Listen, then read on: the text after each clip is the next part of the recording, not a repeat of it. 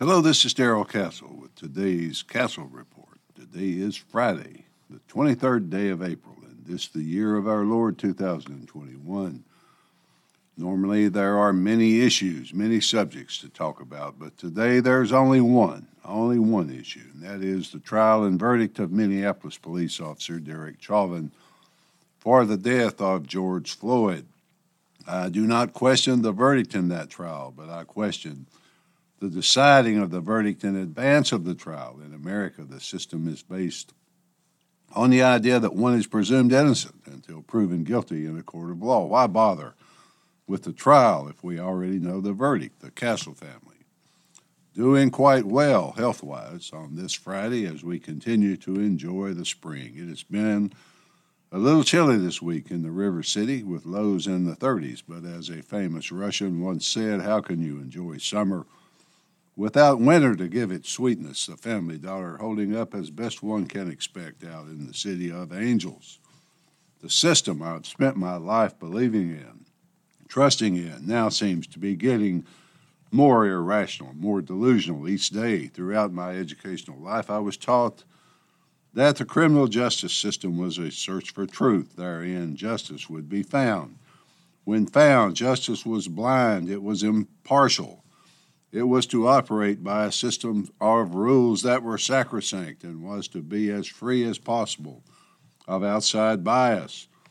The process is to be protected as more important than the outcome of any one trial. The question for the Minneapolis jury to decide were basically did Chauvin actually cause George Floyd's death, or was there some other cause? If he did cause it, did he do it while committing a felony offense with force. The media, however, had a far different agenda, which was unfortunately joined by various politicians up to and including the President of the United States, more than one member of Congress, the governor of Minnesota, the Minnesota Attorney General. The motives of those people are personal to each of them, but the result was to take the final result out of the hands of the jury. I guess they don't trust the jury system, so they had to help it decide the interjection of those people into what would normally be just a local case, as well as the media's determination to turn it into a national case, caused a great deal of damage in the case, but more importantly,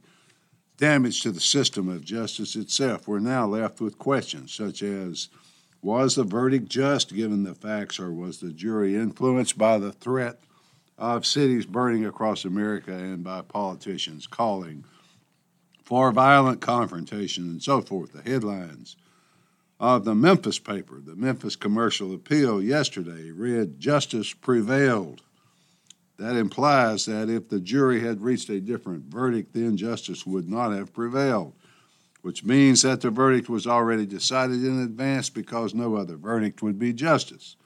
That is a very dangerous way to treat the criminal justice system. Today, you may have the media, and you may have the politicians on your side so you can intimidate and influence the results in your favor. But tomorrow, it might be a different majority and a different result. So the rules must remain intact. They must be sacrosanct and above suspicion. What the politicians did was leave open a clear avenue of appeal, which probably should have resulted in a mistrial or a dismissal to say during trial with a non sequestered jury that Floyd's death was murder in the full light of day is influencing and intimidating a jury. When Maxine Waters came to town and urged more violent confrontation and a guilty verdict, the judge should have declared a mistrial or dismissed the charges altogether. Instead, he admonished her for abhorrent calls to violence in the streets. Chauvin's attorney, Eric Nelson, asked for the case to be dismissed, arguing that the jury had been hopelessly biased by Waters' comments. He said that it is so pervasive there is no way the jury could be free from the taint of it. The judge agreed, but decided to kick the decision upstairs to the appeals court instead of doing something that would cause his city to be burned to the ground. Politicians such as Maxine Waters, Nancy Pelosi, and Joe Biden, with their comments, made justice less, not more likely. Even the jury may have reached the correct verdict.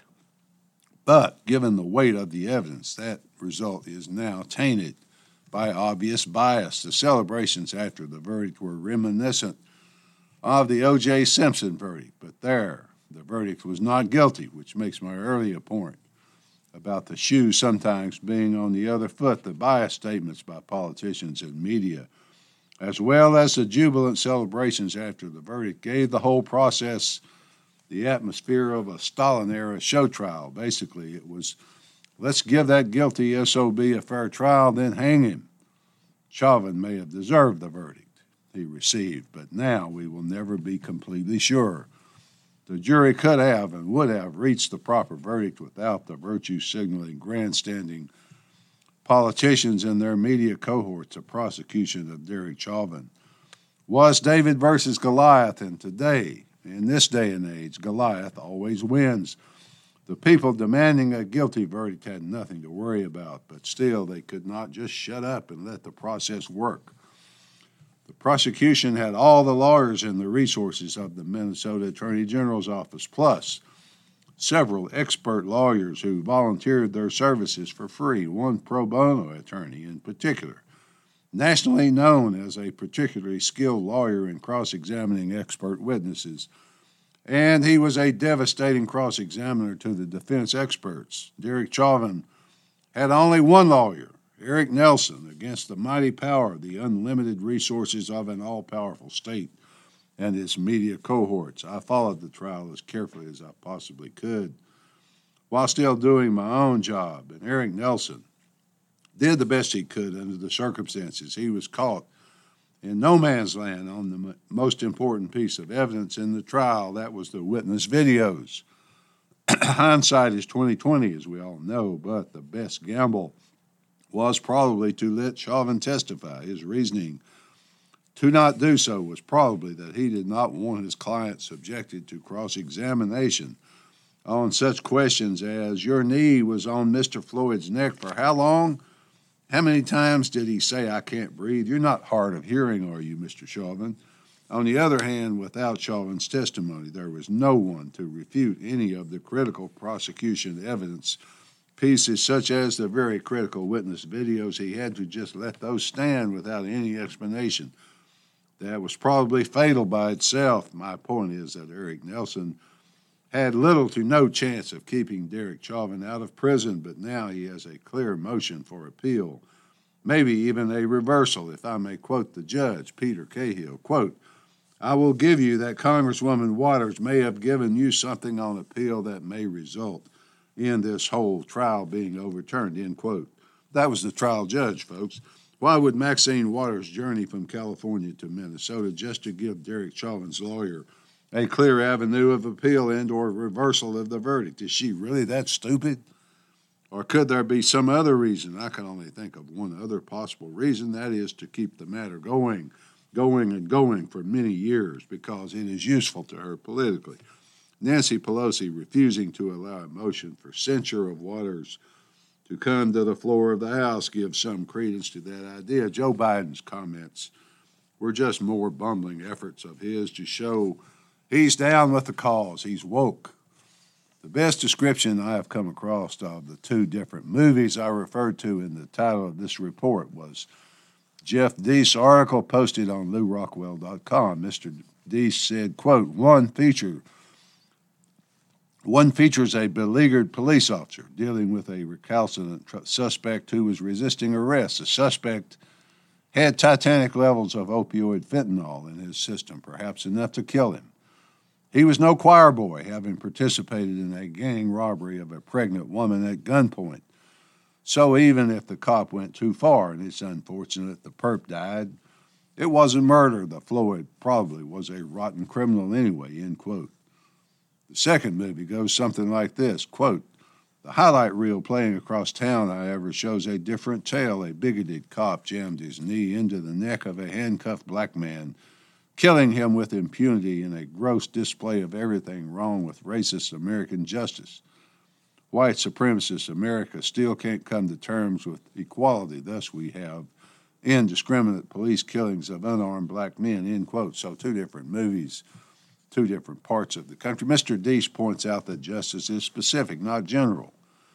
Derek Chauvin was not tried for racism, for slavery, for Jim Crow laws of the past. He was not tried for some vague notion of America's past sins. America was not on trial. White people were not on trial. Mr. Deist points out as well that spinning the narrative to make those things part of the trial was not done to alleviate racial problems, but to inflame them. In conclusion, justice, in its best though imperfect form, is most of all blind. Thus, the blindfold on the statue. Justice is not general to a society, but specific, individual, impartial. We used to understand these things as basic, essential to a free society and a liberal justice system.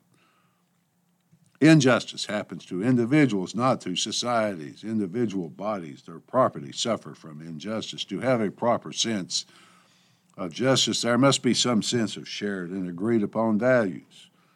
What are our values now? What will replace Christian morality in America? The left answers that its all powerful state will replace them. It will manage an egalitarian society. The right to this point remains silent on the issue.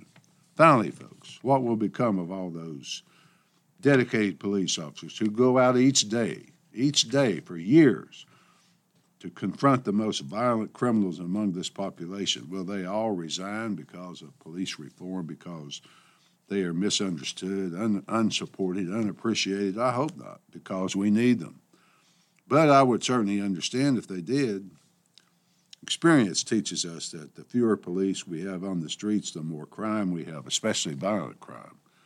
At least that's the way I see it. Until next time, folks, this is Darrell Castle. Thanks for listening.